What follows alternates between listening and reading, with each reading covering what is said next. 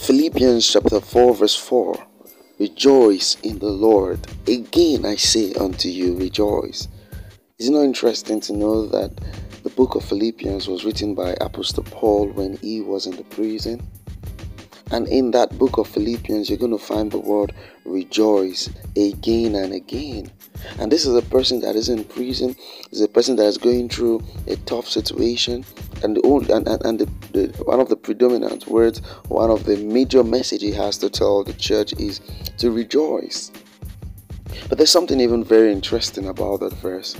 Paul didn't say rejoice in your circumstances.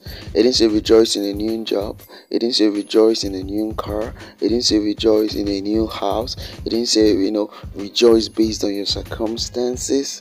He said rejoice in the Lord. In other words, the reason why we rejoice is because we have the Holy Ghost remember I remember this great man of God that received the great alert, you know, and then rather than saying, "Oh, wow, great," he just said, "Wow, glory to God, I have the Holy Ghost." you know, you see, we rejoice because we have God. We rejoice because the Spirit of God is with us. If we want to choose, you know, based on what is happening around us to rejoice, we might not have, you know, might not live at, you know, the height of joy that we should but the reason why we are joyful is because you see, the Bible says the kingdom of God is not meat and drink, but, but righteousness, peace, and joy in the Holy Ghost.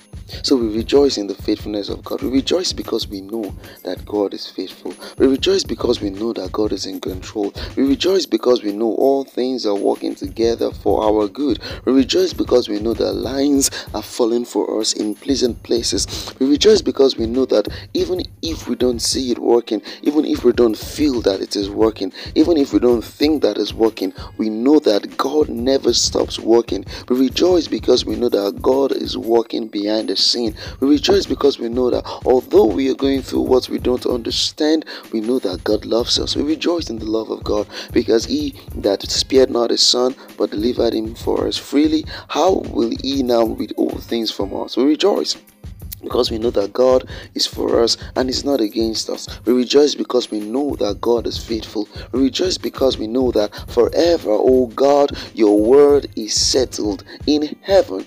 Things might look like they are not changing, but we rejoice. Why? Because we know we have the Holy Ghost. Because we know that God is with us. Because we know that it's just a matter of time. Things are going to change. Because we know that li- things are really lining up for us in the realm of the Spirit. And we know that just a matter of time, we're going to see manifestation. So I want you to rejoice in the Lord. Rejoice in the Lord. Rejoice in the Lord. Rejoice in the Lord. Rejoice in the Lord. You know, you might not you know, I, I, well, even though I know that you have a lot of things to rejoice about, you know, but and then I know you have some needs that you, you, you might be concerned about, but I want you to just rejoice in the Lord. Just pray in the Holy Ghost. Just give thanks to the Holy Ghost. Holy Ghost. There is enough joy in your spirit. Bring it out. You see, as you begin to rejoice, the Bible says, "The joy of the Lord is our strength." You know, it was Nehemiah that said it while they were building the temple. He said, This is a holy day unto the Lord. So he said, I don't want anybody to be mourning today. Rather, I want everybody to rejoice. Because as we rejoice, we are strengthened in the Lord. Do you know that as you begin to rejoice, what happens? Ideas begins to come to your heart. As you rejoice, joy is the atmosphere that the Holy Ghost operates. Joy is the atmosphere of miracles. Joy is the atmosphere of wonders. Joy is the atmosphere of greatness. So rejoice. As you rejoice, you begin to know what to do. As you rejoice, you begin to have penetrative insight. As you rejoice, the chains begin to fall down. As you rejoice, the walls of Jericho begin to crash down before you. So I have a word for you today. Rejoice. Whatever you're going through, rejoice. And as you rejoice, you are breaking out into singing.